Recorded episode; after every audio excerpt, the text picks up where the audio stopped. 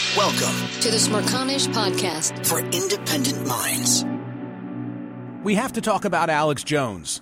This case playing itself out in Austin, Texas is fascinating to me. He's about to get his comeuppance, long overdue. He's been sued by several Sandy Hook families for his relentless peddling of conspiracy theories related to the tragedy. Says that was a hoax. 9 11 was an inside job, and he laughs all the way to the bank. I've told the story so many times. It's part of my road tour speech about how when he was in a child custody dispute in Austin, Texas, probably by now four or five years ago, his wife, in seeking to gain custody of their three kids, introduced statements that he'd made uh, via InfoWars. And the response from the attorney was to say, hey, he's a performance artist. And if you hold him accountable for the things that he has said on his radio or TV programs, that would be akin to holding Jack Nicholson accountable for his depiction of the Joker in the Batman film. Yesterday, court proceedings against the far right commentator took a dramatic turn. This is CNN summary when a lawyer for two Sandy Hook parents revealed he had recently acquired evidence proving Jones had lied when he claimed under oath that he had never texted about the 2012 Sandy Hook shooting. Listen. Did you know that 12 days ago, 12 days ago, your attorneys messed up and sent me an entire digital copy of your entire cell phone with every text message you've sent for the past two years? And when informed, did not take any steps to identify it as privileged or protect it in any way. And as of two days ago, it fell free and clear into my possession. And that is how I know you lied to me when you said you didn't have text messages about Sandy Hook. Did you know that?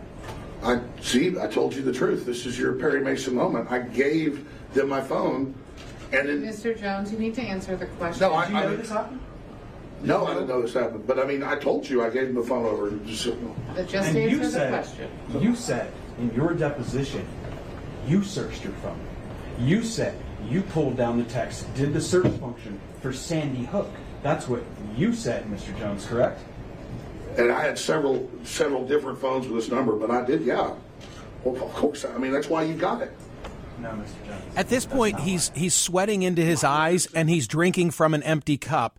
In another notable moment during cross examination, he was asked whether he had connected the judge overseeing the trial to pedophilia and human trafficking. When Jones denied having done so, lawyers played an InfoWars video for the court that featured Jones leveling exactly that kind of attack. This is the Smerconish Podcast from SiriusXM. Listen to Michael live weekdays on POTUS, SiriusXM channel 124, and on the SXM app. Danny Cevallos is the NBC legal analyst and friend of the program, to whom I am grateful for having guest hosted here recently. Hello, Danny. I know you're paying attention to Alex Jones. Hello, hello. Thanks for having me. Yeah, I mean, you can't help but pay attention to this train wreck, and even more so in the last 24 hours, where it really did get a lot more dramatic.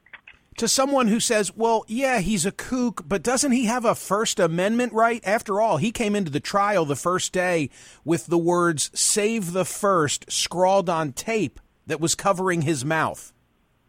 Yeah, sure. But, you know, to me, that defense would have been better suited had there been a liability portion of this trial. For whatever reason, Alex Jones and or his attorneys allowed default judgment to be entered against him. So the liability part of this case has already been dead and buried. It's over, Johnny. I mean, all there is now is what's called the damages portion. And most folks who don't follow a lot of civil trials and they don't normally get televised like this may not know that sometimes if liability is determined before trial, you'll have an entire trial on just damages. So, yeah, I mean, First Amendment defense, maybe, but the time to assert that uh, has passed. Now they're really just assessing damages. And every minute Alex Jones is on the stand, he enrages a jury. You know, Michael, you've handled, you know, uh, uh, big damage injury cases like this. I mean, sometimes, uh, almost uh, counterintuitively, with lower level cases of injuries, you can put things up on the board, like medical records or things that are quantifiable, like a broken arm or a broken leg. But in cases like this, the jury is basically going to go back in that jury room and make up a number. And it's going to be driven by how much they like or dislike the defendant. And the defendant here is giving them every reason to not like him. In a way, it's reminded me of a prolonged sentencing hearing in criminal court. In fact, I heard one outlet accidentally refer to the plaintiff as the prosecutor, and it's an understandable mistake because that's really what this feels like. I mean, it's it's more of a sentencing hearing, and it's going really, really poorly uh, for Alex Jones. I mean, these are a lot of unforced errors uh, that we're seeing. The most dramatic was yesterday, and I really want to get into this because it's you know there's some arcane issues of law here that make this even more dramatic. Danny, before the arcane, let me just remind everybody what it's at, what it's all about at its core. You've got Neil Heslin and Scarlett Lewis, who lost a six-year-old son in the 2012 Sandy Hook attack, their son, along with 19 other first graders and six educators. This is a defamation lawsuit that they have brought against Alex Jones. And as you rightly point out, he did not defend himself. Consequently, a default judgment was entered against him. Do you think that the reason that he didn't defend himself is that if he had provided the information that had been sought, it would have been even more incriminating? Uh, that is one theory, and I, I definitely buy into that because it makes no sense why somebody would just lay down. I mean, people get default judgment entered against them, but they're folks who didn't understand they were being sued right. or just or scofflaws or you know deny the authority of the court or they just are running away to Florida to you know start a new life or whatever the case may be. It's not a major uh, figure like this with quite a bit of assets, which I mean, depending on who you believe, uh, it seems that there are at least assets. This is not the kind of company or defendant who's going to just let default judgment be entered. So there has to be a strategic reason, and I suspect it might have to do with discovery. And by the way, that theory was bolstered yesterday when it appears that Alex Jones was caught in a game of discovery hide the ball which you know look our system is mostly especially the civil system is mostly on the honor system. I mean you have to trust at two levels. You have to trust that the client is going to hand over uh, documents that may be damaging to him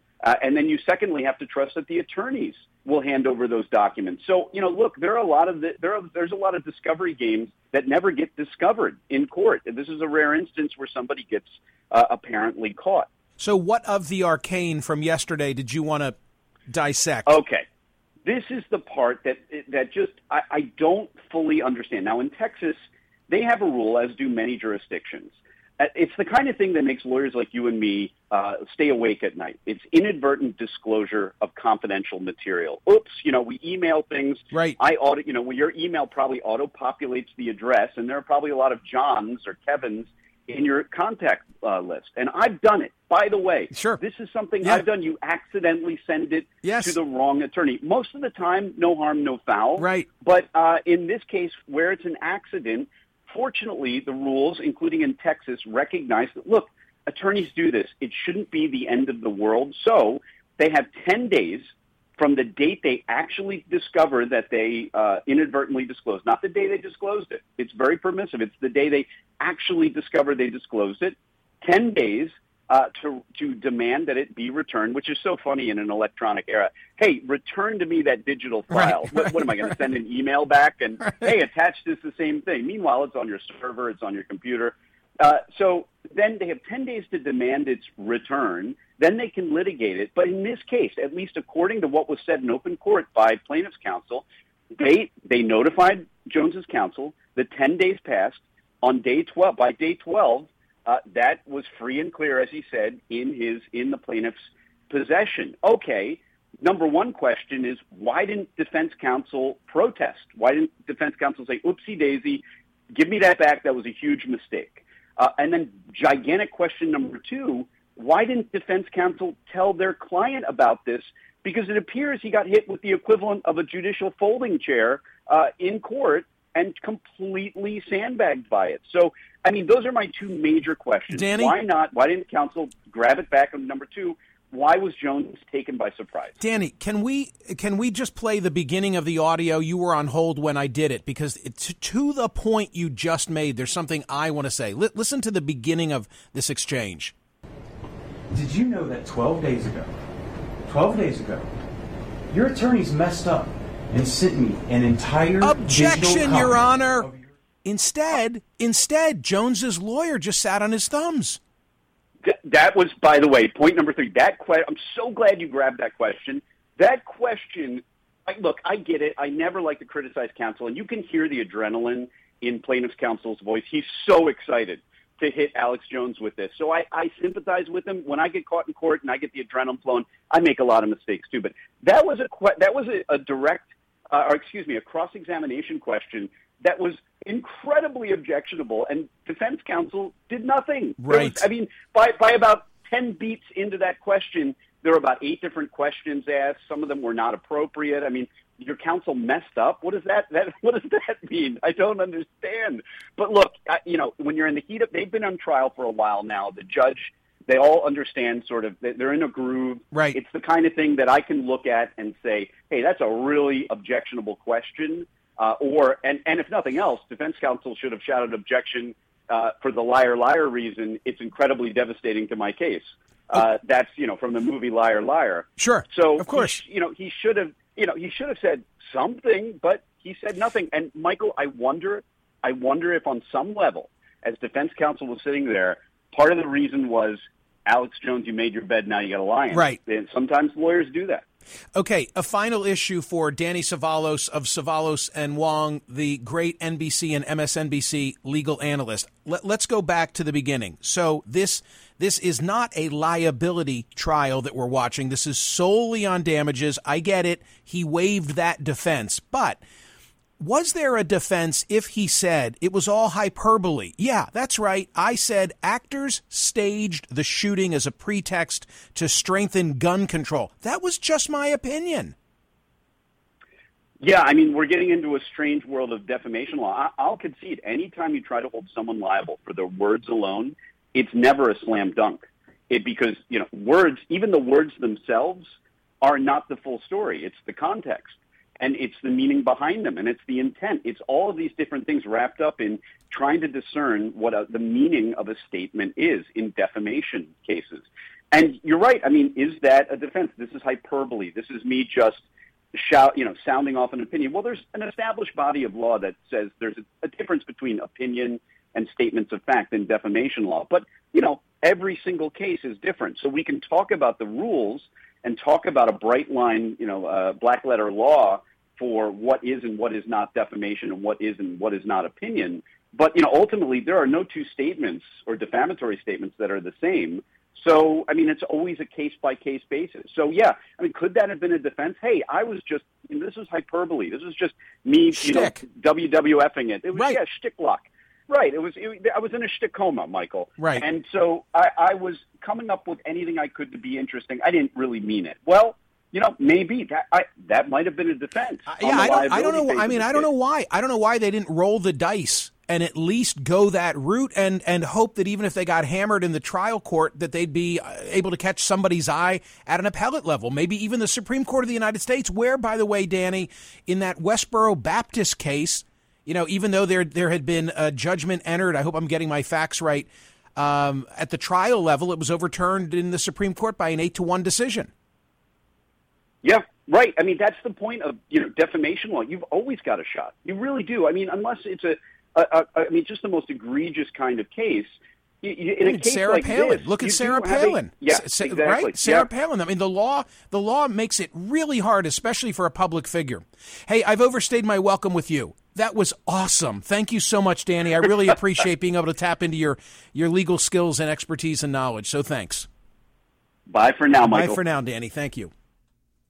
Okay, now you've been briefed. Here's the question that I want to ask. The guy is a crumb. Okay, the guy really is a crumb. He's as bad as it gets in this business of mine, meaning with individuals with access to microphones. He's everything I talk about in terms of the polarization having driven the nation into the ditch. We get that. Anybody does anybody want to make the tough argument that nevertheless he had a right to say what he said. He, he said actors staged the shooting at Sandy Hook as a pretext to strengthen gun control, later acknowledging that it had actually occurred. He could have asserted a defense, as I spoke with Danny and said, Hey, I was just, you know, this was all shtick. It was hyperbole. I wasn't asserting a fact capable of being proven false. I was just offering my opinion. Or do we agree? Screw him. He doesn't deserve the constitutional privilege in this case because he went too far. It wasn't just him opining, he was making factual assertions that were proven to be untrue about these kids and their parents. This is the Smerconish Podcast from SiriusXM. Listen to Michael live weekdays on POTUS, SiriusXM Channel 124, and on the SXM app. Robin, I, I'm not sure. Maybe I'm judging you. Are you suspicious of whether there are any damages? No, no, no. I was wondering. Okay, well, for one thing, a a long time ago, I was being verbally harassed by this individual almost every day, and uh, I wanted to file harassment and get some sort of charges out of it. I called the cops, and they said, "Well, you can file it, but we don't know how far it's going to go." So, I mean, were the were the families at Sandy Hook damaged or harassed to the point where uh, the the um, they could bring the suit or whatever damages and get something out of it? Definitely. I mean, if you accept their testimony, I, I I've got the clips in front of me in terms of what has some of that testimony been. Uh, some of the families have said they they've had to relocate several times because of the harassment that they have faced. Here, I've got a clip. You can uh, listen to sit back and listen to this. The father of a six year old boy killed in the Sandy Hook Elementary School shooting testified Tuesday that conspiracy theorist Alex Jones made his life a living hell by pushing claims that the murders were a hoax involving actors aimed at increasing gun control. In more than an hour of emotional testimony, during which he often fought back tears, Neil Heslin said that he's endured online abuse, anonymous phone calls, and harassment on the street quote, what was said about me and the Sandy Hook it, uh, itself resonates around the world. As time went on, I truly re- realized how dangerous it was. My life has been threatened. I fear for my life. I fear for my safety. He said that his home and his car have been shot at. And his attorney said on Monday that the family had an encounter in Austin after the trial began in the city, and they've been in isolation and security, et cetera, et cetera. They are the parents of a six year old over the harassment. He sued Jones and his media company over the harassment and threats that he and other parents have endured for years because Jones and his InfoWars website. Jones claimed that the 2012 attack uh, was a hoax or was fake. Yeah, for sure they have. They've been victimized twice. First, first by the gunman, and then secondly by Alex Jones. CT, you've got an, an answer as to why Jones's lawyer did not object. Hi, go ahead. Hi. Um, hi. So uh, I'm a bankruptcy lawyer, um, and so I have had Alex Jones, well, some of his case and as well as the uh, Infowars bankruptcy. Uh, that's also kind of concurrently going on because it, it has a chance to set the standard for bad faith bankruptcy filings, um, at least in the Fifth Circuit.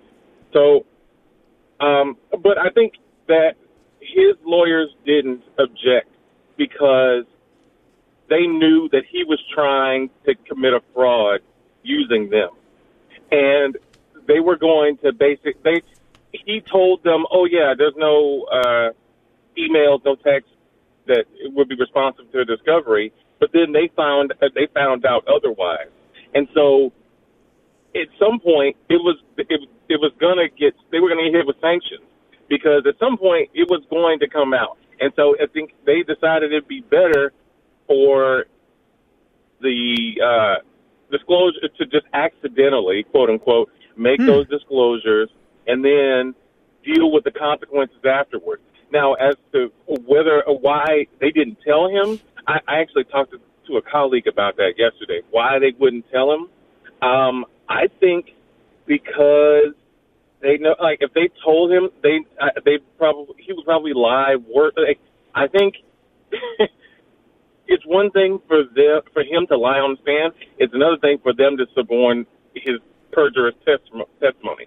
And so I, I, let me let me to- stop. Let me just stop and say I like you know, the first part of your explanation is that Jones is asked for information, text messages that pertain to Sandy Hook. He says he's got none. The lawyers know that he does because they've got access for the last two years. If they do nothing, if they say nothing, they're in on it. They're as bad as he is. Yeah.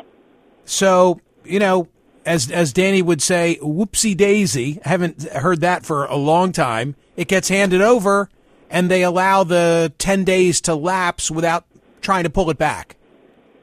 Right. And uh, the kicker is that they know that he couldn't even bring a, a like a, any kind of uh, allegations of ineffective assistance of counsel against him because he was trying to commit a fraud on the court. Right. so he can't he couldn't sue them for ineffective assistance um, because CT CT you doing job. You faded when you first came on the air. Did you say that you're a bankruptcy lawyer in Houston involved Yeah. in the bankruptcy proceedings uh, involving Jones? no, no, I am not involved. I, in- following the it. Infowars bankruptcy because I mean, it, it- could set the standard for bad faith bankruptcy. Okay, and, and before you leave me, can you tell me anything about what your monitoring of the bankruptcy profe- proceedings has revealed? I know that Jones says he's bankrupt. I also know that the record indicates that I don't know what his status is today, but that, that he has really, I mean, to the hundreds of millions of dollars rung the register. That, so that that what came out yesterday is a super big deal in the bankruptcy because what's more what's likely happening is that he tried to they they put Infowars under bankruptcy. Now you have to have a valid bankruptcy reason to do it. You can't just say, "Well, I think a lot of people are after me, and so I want to go into bankruptcy to cut them off at the knees." You have to have there. There are certain discrete reasons why you can go into bankruptcy. Um, the NRA had an issue in Texas before where they tried to file for bankruptcy under a, a reason that was not permissible under current law.